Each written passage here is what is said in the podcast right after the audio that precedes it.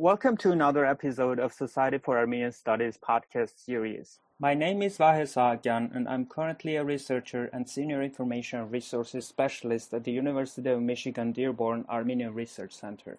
Today, my guest is Dr. Khachik Tololyan, who is a professor of English and comparative literature at Wesleyan University. Dr. Tololyan is one of the founders of the field of diaspora studies.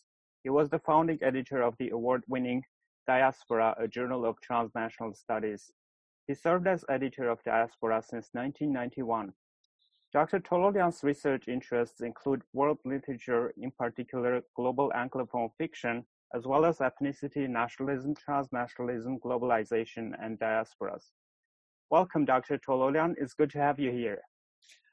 Thank you very much. Nice to be there.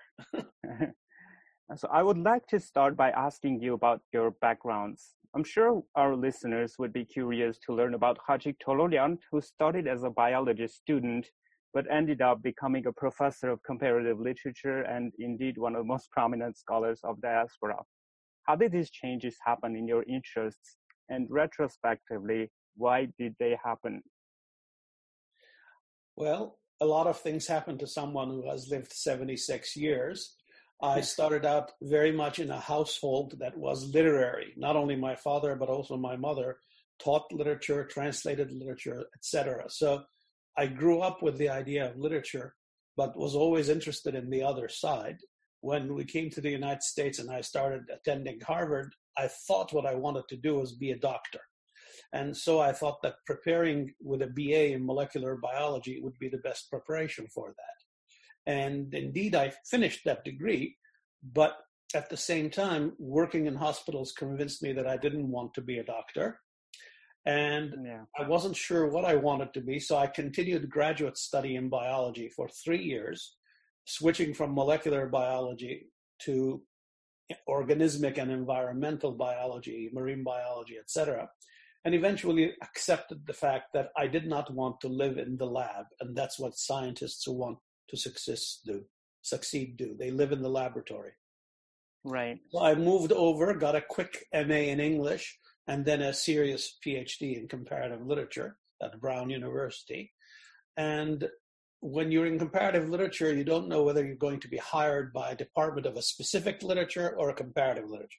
I got the best job offer I got was in an English literature department. So I took that. Um, did all kinds of things, very what what Americans call a jack of all trades. Hmm. And uh, while I was doing that, I became very interested in the work of a novelist named Thomas Pynchon, who was from the 1960s to the 1980s, probably the single most important white male American novelist. And he was very interested in science, and he used science in his, in his novels. So I could use my background in writing about him. I started a journal called Pynchon Notes because I could sense that he was going to be increasingly important, and I wanted to take part in formulating the critical discourse about him. Of course, I didn't know at the time that this instinct for something that was going to happen was going to stand me in, in, in good stead later. I started that journal with a younger colleague, John Krafft, and later on, we recruited even a third co editor, and I left in order to run uh, Diaspora, the new journal. But it was a successful one and had a very long run. Then, when I got tenure in the English department at Wesleyan, I felt myself at a loss. I knew that I didn't want to continue in the path that I had worked to get tenure. And, uh, you know, I spent, I think, three years writing book reviews and not knowing just where I was going. Then an event happened which I think your audience may enjoy. I also worked with Girard Libaridian and Kurken Sarkisian at the Zorian Institute, a participatory role. And uh, one day a phone call came from Queens College, which is a major part of City University of New York. There, the Jewish students had organized a diaspora day. Mm-hmm. And they had invited and had received answers from two figures who would come and give them talks. One was Abba Eban, the former foreign minister of Israel and a famous speaker, and the other was Amos Oz, an emerging novelist and writer. So they had these two famous people coming. Queens includes the area of Astoria. There are 400,000 Greek immigrants in Queens. and the Greek students wanted something, and they got somebody from their Ministry of Diaspora. So the local Armenian students called us up and said, Who can we invite? And the people who went on behalf to speak for the Armenian community were a political scientist from Queens called Hratch Zadoyan, Giray Libaridian, and myself. And when I was there and giving those talks, now by, by that time I had already published many, many articles and columns in Armenian and uh, on diaspora, and I'd published a little book actually in Armenian called Spurki Mech in the diaspora. Uh, I started thinking, you know, I've been doing this because I have an interest in it, but this is not just something I'm interested in. Look at the kind of extent of interest that was there. And in exactly that year, 1987, I published my first article on Armenian terrorism. And that, that is a story of its own and how I got to go to the Political Science Association, but I won't go into all the details. But I did, and it was a hit. It was published in five different versions over time. Oh, wow. And I just kept adding things and spinning it and doing it again. And for the next, from 87 to 93, I also got to travel in US and Europe giving lectures on Armenian terrorism. And the whole time I was doing this, I was thinking, but Armenian terrorism is truly a diaspora phenomenon. There, right. there are no, uh, for obvious reasons, you, the folks in the Republic of Armenia and the Soviet Republic of Armenia were involved. And somewhere in there, it was in 1989, I sat down and I wrote a proposal for a journal on diaspora studies, just exactly following along the track of creating Pynchon Notes. Mm. And I sort of played with that for a year, talked about it with a couple of friends, American friends, a Palestinian specialist, for example, because the Palestinian diaspora. And my ideas took shape, and I sent the proposal in to four university presses. Two, uh, one at Oxford and one at Johns Hopkins, so both prestigious presses, agreed to publish it, said it was very interesting. They believed this was a coming thing, but both said that because diaspora is not a department, and because most journals are oriented towards departments that subscribe, they thought it would lose a lot of money before it found people in there. And they said really it would be five years. And it was as though they had compared notes. They said it'll cost twenty to twenty-five thousand a year in red ink in losses before it actually became a thing. And uh, I was sitting and wondering about what to do with this when I was in a Zorian meeting. And after the meeting, you know, we were doing the usual drinking and talking. And I said, uh, you know, here's an interesting item. And I described it. I mean, I hadn't asked anyone's permission to do it. These are things that you do on your own. And uh, everyone said, that's interesting. That's interesting. One person, uh, the late Garbis uh, said it won't work. He gave his reasons. Giray Libaridian said, it's very interesting, but I don't know how you'll make it work. And Gurgen Sarkisyan, who had already been supporting the Zorian financially and was one of the people whose vision worked to help shape the Zorian, he turned to the non Armenian specialist who was in the Zorian organization at that time, a sociologist named Irving Louis Horowitz and asked him what he thought. And he said, It's very daring. It probably won't work, but it's a really terrific idea. Mm-hmm. And Gurgen Sarkisian turned to me and said very casually, So how much did they say this would cost? I said, Five years at 25,000 years. He said, I'll write that check. and that's how diaspora was born. Yeah. We already had the acceptances and Gurgen asked that we go with Oxford because he felt that its reputation was more global, which is true, although Johns Hopkins is also a great press. So anyway, we went to Oxford, and that was it. After the first five years at Oxford, when the time came to renegotiate the conditions, that was part of the contract, they made things harder on us monetarily and so forth. And so we moved to the University of Toronto Press, mm-hmm. which was also good because the Zorian Institute at Gurgen Sarkisian were in Toronto and because in those days, the American dollar was worth a lot more than the Canadian dollar. And since our subscriptions came in uh, American dollars, it was better for our. Oh, yeah. So that's that's really how it came about. Yeah. Um, I think that's that's as short as I can tell it. Okay, so I um I want to actually go back to the 80s first before coming to the 90s and the diaspora period. So Having read much of what you wrote about diasporas, both in academic journals and in other publications, in uh, English and Armenian languages, I could actually observe two stages in your developing career as a diaspora scholar. I'm assuming, and please feel free to disagree if this is, you know, I'm very own. interested to hear what right. you thought. I'm assuming the first stage began in the early 80s when you started a rubric called Spyurkayu Chronik, and that is a chronicle of the diaspora Armenian in the supplement of the Paris-based Armenian language daily Haratch. What did you try to accomplish by publishing essays in Haratch about the Armenian diaspora at the time, and why Haratch? There were many other like Armenian language newspapers in the U.S., and you were living in the U.S. Why did you choose Haratch? Well, I, I, I started publishing in Haratch and in the Hayrenik of the United States at the same time in 1975. At the time I published a few pieces in the Hayrenik, my father was actually the editor of the Hayrenik. Oh, uh, okay.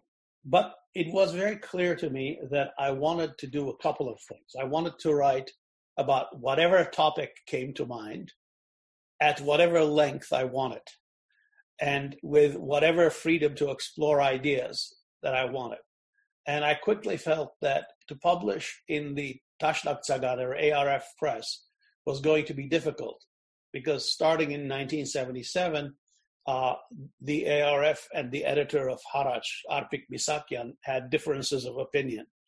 And the kind of writing I was doing was more suited for Haratch, which was much more open to me mm-hmm. than for Hayrenik or Asbarez. So that was I started publishing there start, exclusively in Haratch in 1977, so even before 1980, and uh, I would write essentially uh, reporting of events. So at one point there was a very important in 1977, a very important event at which Armenian writers who had come from Lebanon after the civil war had started, Vahe Oshagan, Veanush Tekyan, others who were less important, uh, they met with Armenian American writers, and I was there. And I wrote a report of that, which is, I mean, if you look at it now, it's 40 to 50 pages long and it was published in installments in Haratch. Mm-hmm. Haratch was willing to say, this is a matter of diasporic importance. So we will publish it every day for, I think, 20 days, you know, something yeah. like that. Um, I may still have that somewhere. I don't know if I can dare to look at it again. But, but that was that, that was the important thing. Furthermore, I went to Paris every year. In my lifetime, I've gone to Paris 49 times. Uh, the shortest was three days, and the longest was a month. Mm-hmm. So and I was close to many members of the Armenian community. You can imagine Arpik Misakyan, the editor of Haratch, Arpi Totoyan, the associate editor who was from Istanbul, uh, Krikor Beledian, who was the most important Armenian poet of the diaspora and a, an intellectual, and Mark Nichanian, a quite well-known intellectual. Yeah. We were a circle. You know, I have photographs of us sitting together drinking talk. So it was natural to make Paris and Haratch the the home. Mm-hmm. Um, the chronicles were it, it's chronicles meant at that point that there was no order. I, I wasn't aiming at a particular trajectory of thought. I was just writing about things that happened in a quotidian manner that seemed mm-hmm. to me important and suggestive. I've always been as interested in, in non-fictional prose, in the essay form. And Haratch gave me the opportunity to develop my style in that. Mm-hmm. Great. Uh, it was in this period that you also featured in William Saroyan um, Armenian ah, yes. Armenian trilogy, right? How did you end up in this series of plays as a character? How did you meet William Saroyan, and how long you remained in touch? Well, Saroyan lived not far, about less than a mile away from the editorial offices of Haratch. He lived on Rue, Rue. And uh, one day I, was in Paris with the the woman I was involved with, an Armenian woman named Sylvia. We were there. And we were walking from our hotel to the Haratch offices when a man passed by us hurrying with a bouquet of roses. And I looked at him and I said to, to, to her, to Sylvia, that's William Saroyan, you know, and I bet he's going to Haratch. He drops in a bit two, two or three times a year. When we got there, he had already arrived, presented the roses to Arpik Misakyan, and had sat at one of the tables and, well, you know, was waiting for his drink, I think. Mm. Haratch was a place where they put the paper to bed between three and five o'clock, depending on the kind of news day it was.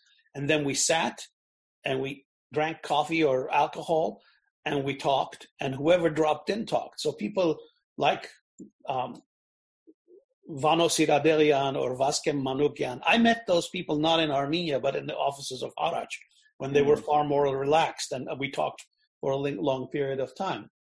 Uh, but at any rate, so we were there, and Saroyan would listen a lot and say a little. And then he suddenly turned to us and started asking us questions because he's from America. We're both from America. He was sort of intrigued by the, the phenomenon he was seeing, uh, where the where where one of us, myself, was actively involved in Armenian writing. So he asked a bunch of questions, and that was it. He left. Uh, as you know, he stayed for an hour, an hour and a half, I would say. Mostly he talked because he was a man who liked to have an audience. More, more I do too, but he, he liked it even more. And of course, he dominated it. And so, I don't know when it was, a year and a half, two years later, that it was Professor Dikran Kouymjian, who at the time held the Armenian chair at Cal State Fresno and who was close to Saroyan. It was from him that I found out that we had been featured in this, this but the thing is that I have, of course, read the, the text of the play. It really has extremely little to do with the actual conversation that went on.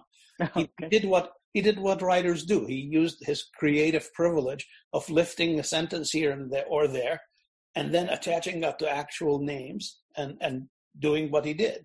So I can't say that that play is a faithful reflection of what went on. But uh, yeah, he, he he showed up at Haratch once. I also wrote one of the pieces about him after he died. Uh, there, there, was a special issue, and I wrote a piece about it. Yeah.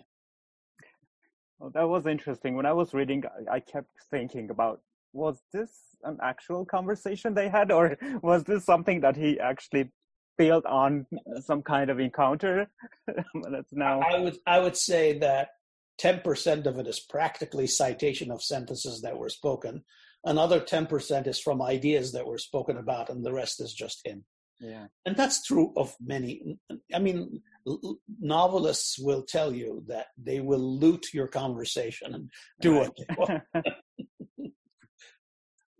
in this period in the 80s still yeah. how did you negotiate between your academic interest in anglophone fiction and your personal interest in the armenian diaspora was there a stage when you thought about your personal experiences as diaspora armenian in the armenian language and about the, the comparative literature and your academic interest in the english language that's that that's something i've never figured out for myself fully Vahe. it's a very good question that is I was aware very much that in some sense I have a writer's temperament. Really not what I would say is I have an intellectual's temperament. Mm. There's a whole collection of issues towards which I'm inclined to talk and think and write because of being Armenian and because of being an intellectual. Uh, whereas in the American university system, as you know very well, you have to be a certain kind of professional scholar. You have to publish in a certain way with a certain right. audience in mind. You know, you know the protocols. Yeah. And so it wasn't possible to think exactly in the same way, let alone to write in the same way. But I always wanted to fertilize each each area of activity, Armenian intellectual writing, American English language scholarly writing. I wanted to, to cross over but I don't know that I was all that successful. But the net result of that was remember that I mentioned it was, I got tenure writing primarily about Thomas Pynchon, the novel narrative theory. Mm-hmm. I was informed later, of course, this is this kind of thing is secret, but a professor who was present at the tenure discussion said, Did you know that they had commissioned an Armenian professor to evaluate your Armenian work? And in fact, it turned out to be Avedis Sanjian. They had written to UCLA and said, this guy spends a lot of his time doing this stuff. Is it worth anything? And Avedis had written a, a generous letter. Uh, so, two languages, two sets of thoughts, two intellectual attitudes. The more freewheeling attitude of an intellectual as opposed to the more protocol bound of a professor. They right. went along together. Uh, I like to think that secretly they each fed the other in some way. But if you pushed it and said to me, so demonstrate how, I don't think that I can. I mean, there, mm-hmm. to some degree, we don't know ourselves so well that we can tell. Uh, I will use a biological word. How by osmosis yeah. things seep through the uh, the barriers between the two. Yeah. Well, people talk about diasporic double consciousness, but yes. I'm sure these are not independent, working independently. They're always big, somehow interacting with each other. The two oh, consciousnesses. Yeah, so, I, mean, both psychologists and yeah. all, the, the great African American intellectual W.B. Du Bois wrote about double consciousness. Yeah. Uh, and I think, I, I, cer- I mean, I certainly think up to this point, I, I have double consciousness. But in some areas, I'm much more conscious of how they interact. And in others, I'm not at all sure. I know that sometimes when I watch movies that don't mean very much to other people, I'll react to a scene in a strong way. And yeah. it, what's happened is that something Armenian has come in, you know? Mm. So the second stage in your long career as diaspora scholar, I think, begins with the founding of the Diaspora, a journal of transnational studies in 1991. It seems to me to be a second stage because after 1991, your engagement on diasporas remain, remains predominantly, if yes. not exclusively, within academic circles yes. that begins having a significant impact on the establishment of the academic field of diaspora studies. Right. So uh, you spoke about the founding of the journal Diaspora, but would you? Um, I, would like to hear your thoughts about this. My observations about these two stages of Khachik Tololyan writing in Armenian and then Khachik mm-hmm. Tololyan writing in English about diaspora right. in a more academic manner. Right as is often the case, transitions don't happen on a dime, as we say.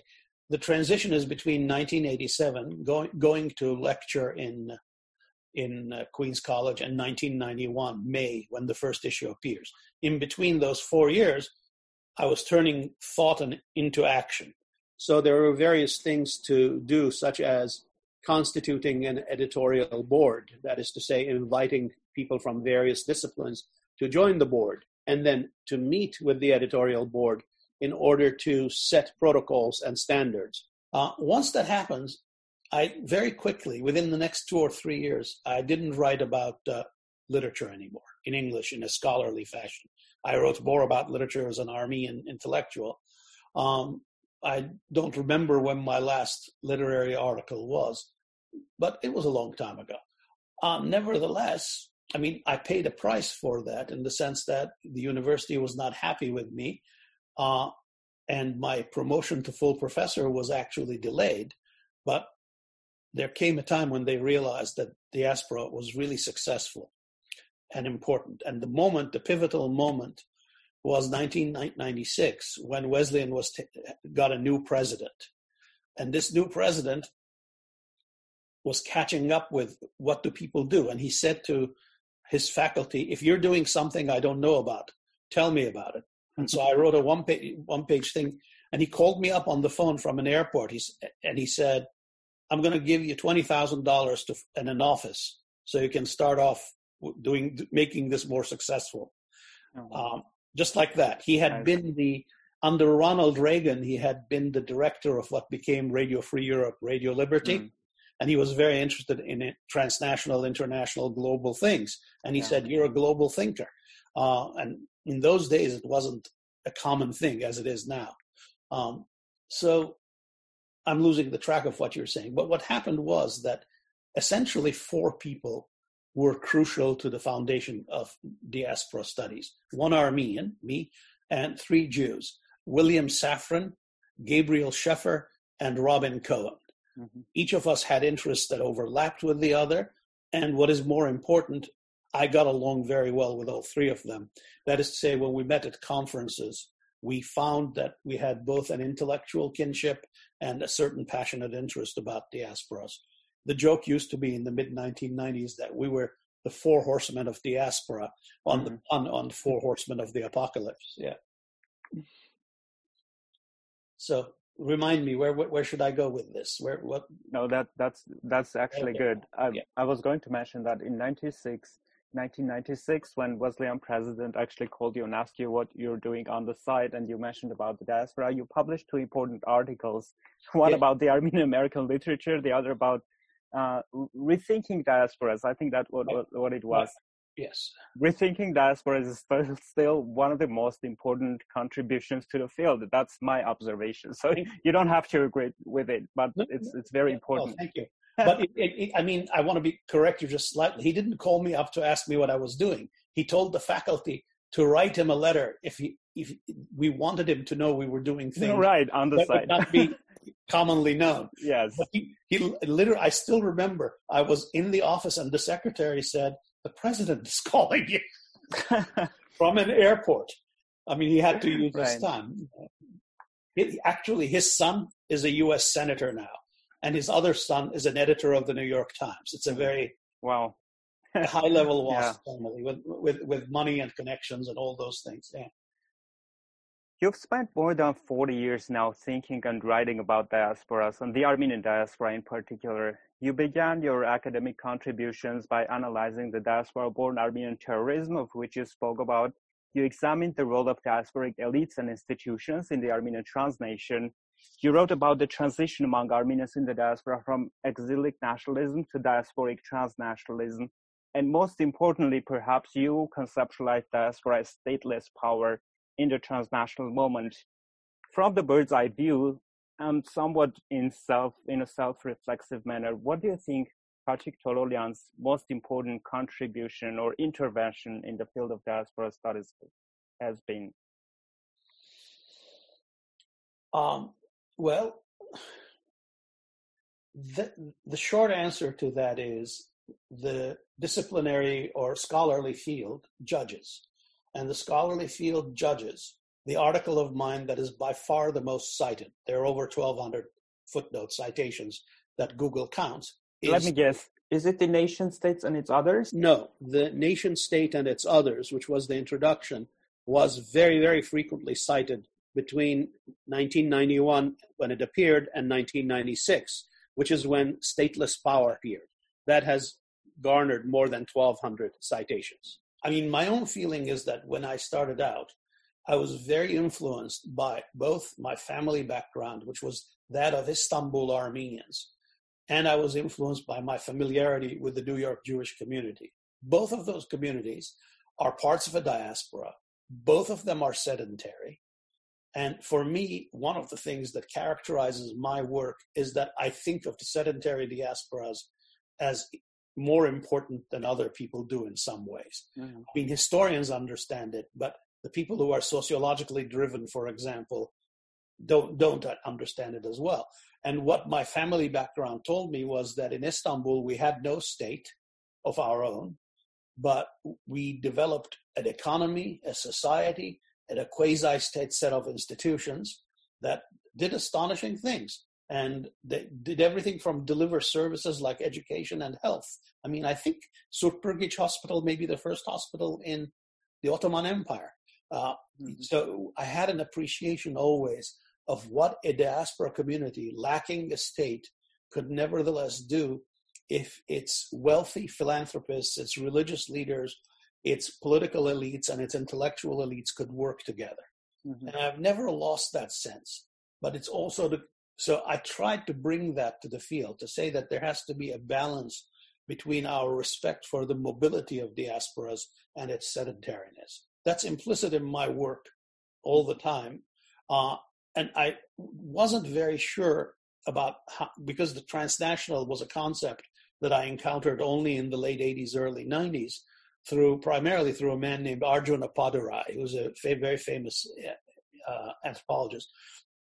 Um, what I wanted to, what I thought was that diasporas could exist best at, if at least their elites had transnational connections. And so one of the things that's changed for me is, of course, uh, the realization that the connections, the transnational connections, have just kept accelerating over the last 40 years. But, but it's important to say that my, my idea of the importance of the sedentary in, in the construction of stateless power, that that idea does not mean, as some people some people read the word stateless and they think I don't respect the state.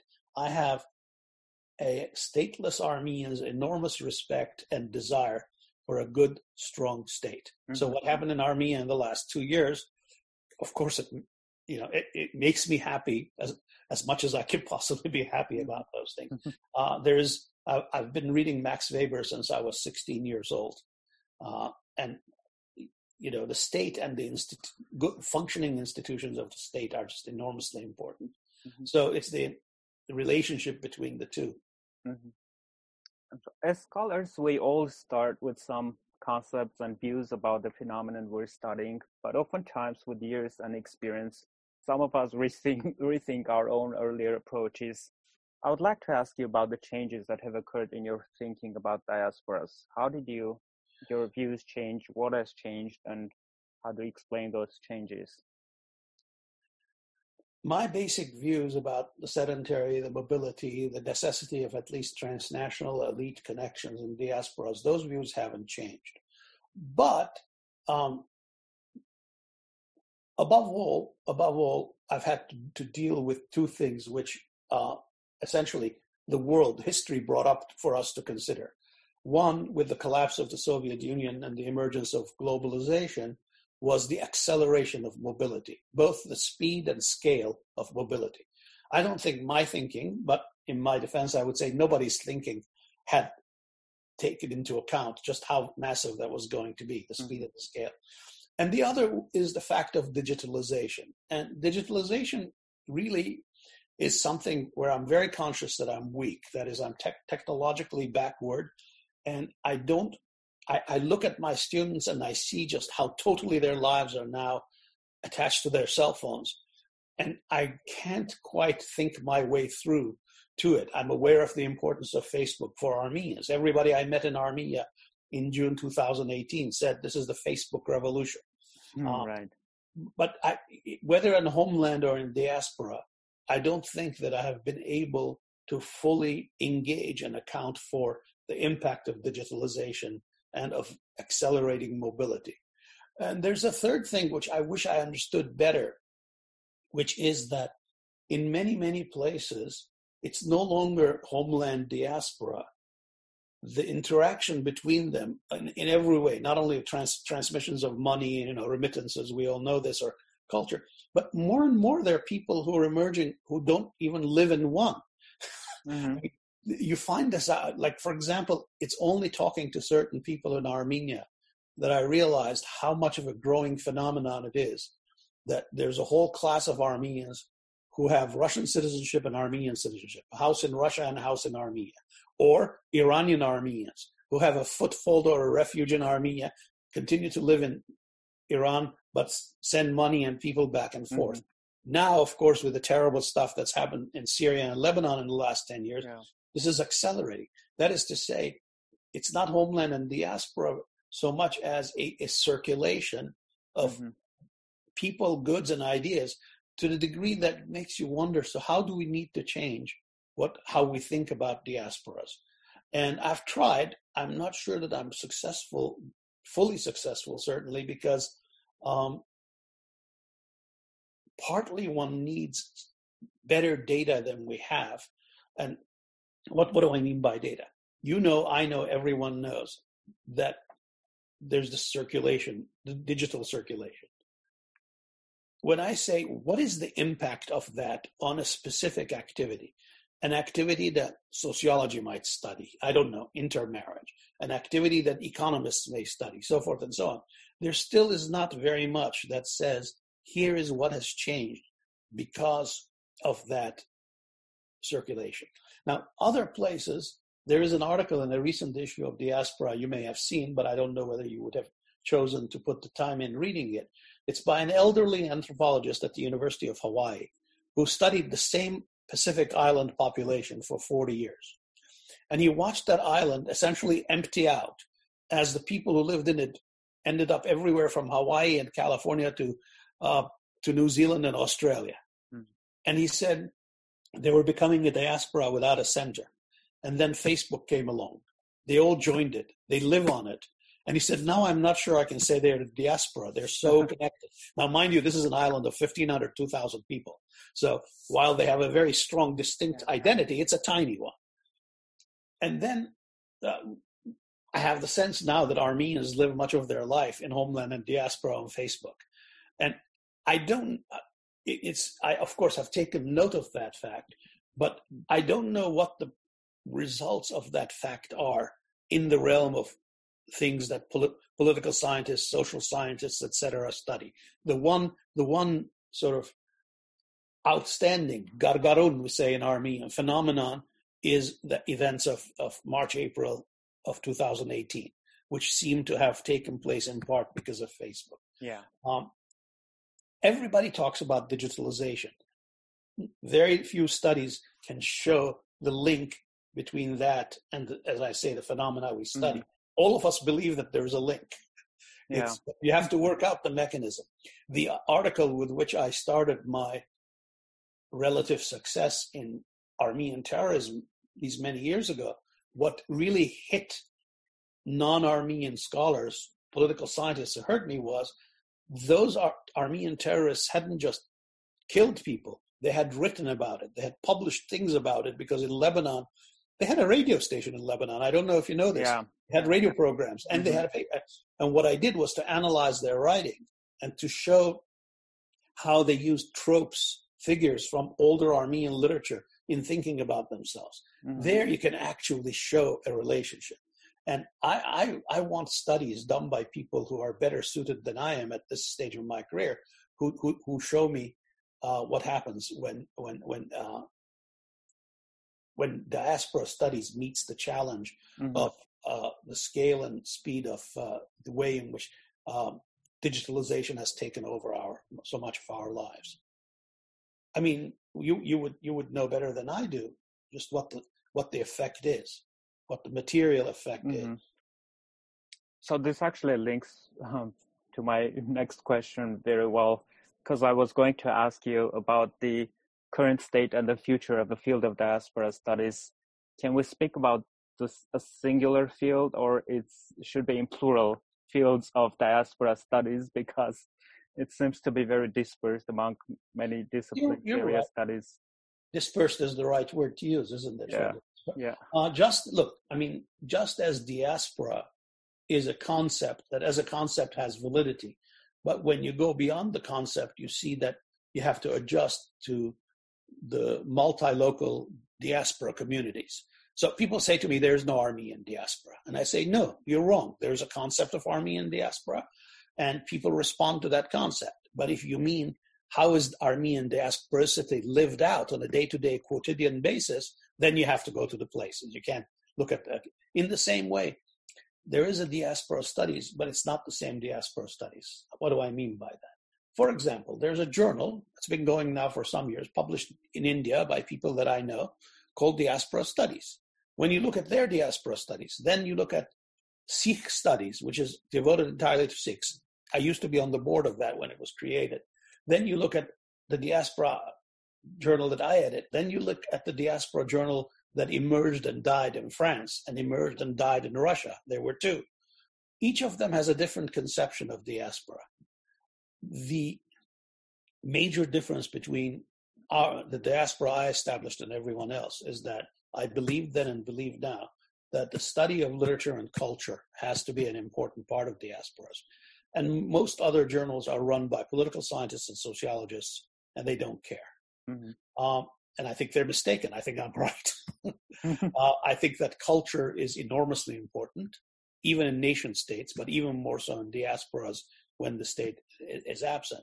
So I think that the concept of diaspora that runs the journal that I founded Eh, now that I'm no longer the editor, as of whenever it was, some nine months ago, yeah. the two editors, co-editors, one teaches literature at the University of California, Irvine, uh, Dr. Talar Chahinian, and the other teaches political science and Middle Eastern politics at Stirling University in Scotland and is named Dr. Sossie Kasbarian. And I think that that's the right thing. They may not always be balanced. They're always going to be more social science studies than literary, humanistic, cultural studies, but they belong together.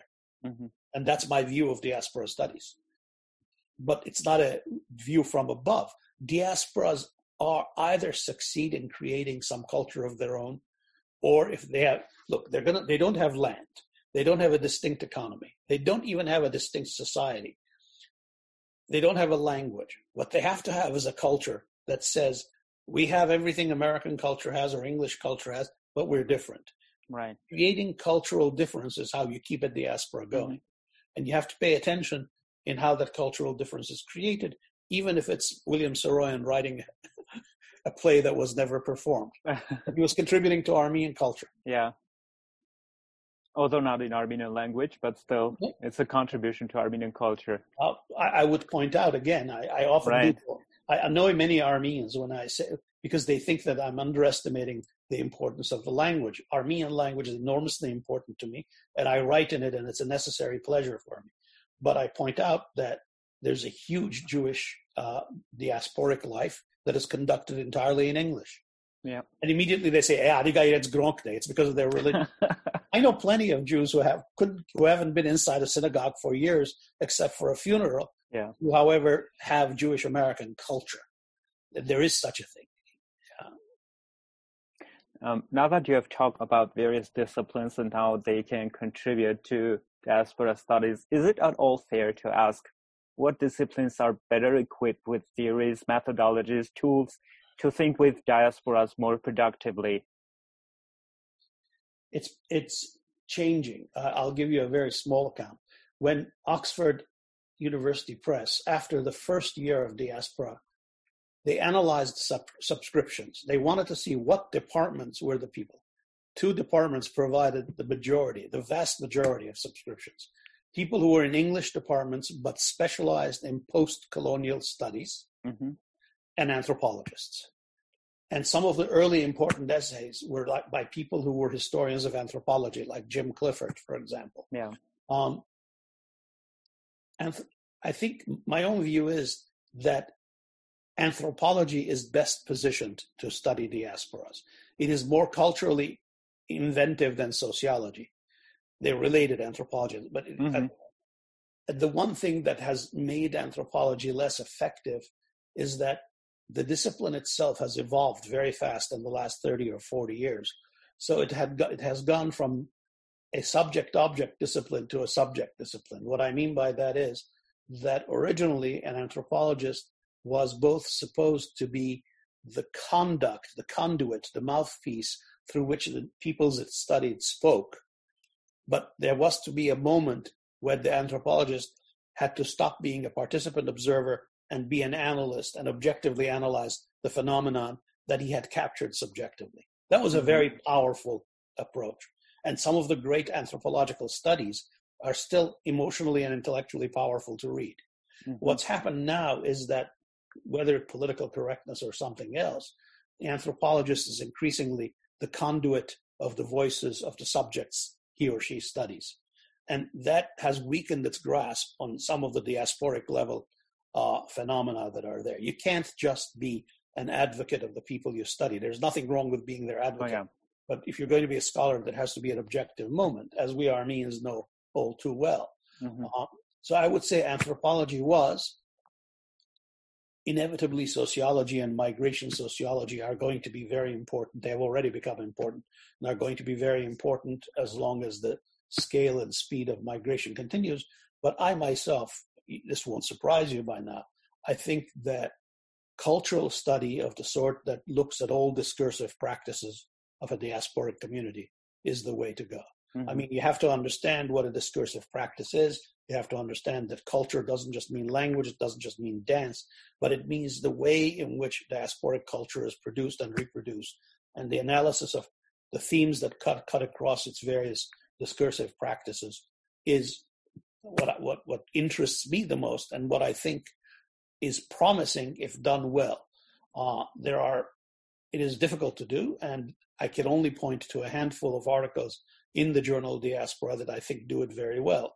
But I think they're exemplary. And when I taught diasporas, I always taught them. Mm-hmm. It's uh, not. Look, I am. I'm very familiar. I'm, I'm intimately familiar with the social sciences. Uh, my closest non-Armenian friend is an economist, and I've spent a lot of time reading historians and social scientists. I admire and respect those disciplines, but I think they miss some of the aspects of diaspora. Mm-hmm. Uh, we could indeed go on continuing this interesting conversation about diasporas, but we need to wrap up and conclude. Um, so, what what would be your advice for aspiring students who want to become diaspora scholars or who want to study the Armenian diaspora? Um, the first thing I would say is that every, as everybody understands, and, and, and the pandemic only makes it more serious, there aren't many good jobs. Uh, so if you're doing this in order to achieve a career fast, uh, forget it. uh, but the advice I would give is always the same. Uh, the in the United, the key fact of U.S. Academy is that both hiring and grant giving are still overwhelmingly, despite all the interdisciplinary language that's used, are still overwhelmingly discipline and department oriented. Right. You have to pick a department or a discipline. You have to excel at it until tenure, and then you can do anything you want. Hmm. I think that's a good point. My guest today has been Dr. Khachik Tololyan. He's a professor of English and comparative literature at Wesleyan University, and he was the founding editor of Diaspora, a journal of transnational studies. I want to thank you for joining me today, Khachik. I want to thank you for making me think about my life in a new way. I appreciate it. And I appreciate the Society for Armenian Studies as always. Yeah. Okay? Thank you very much. Thank you.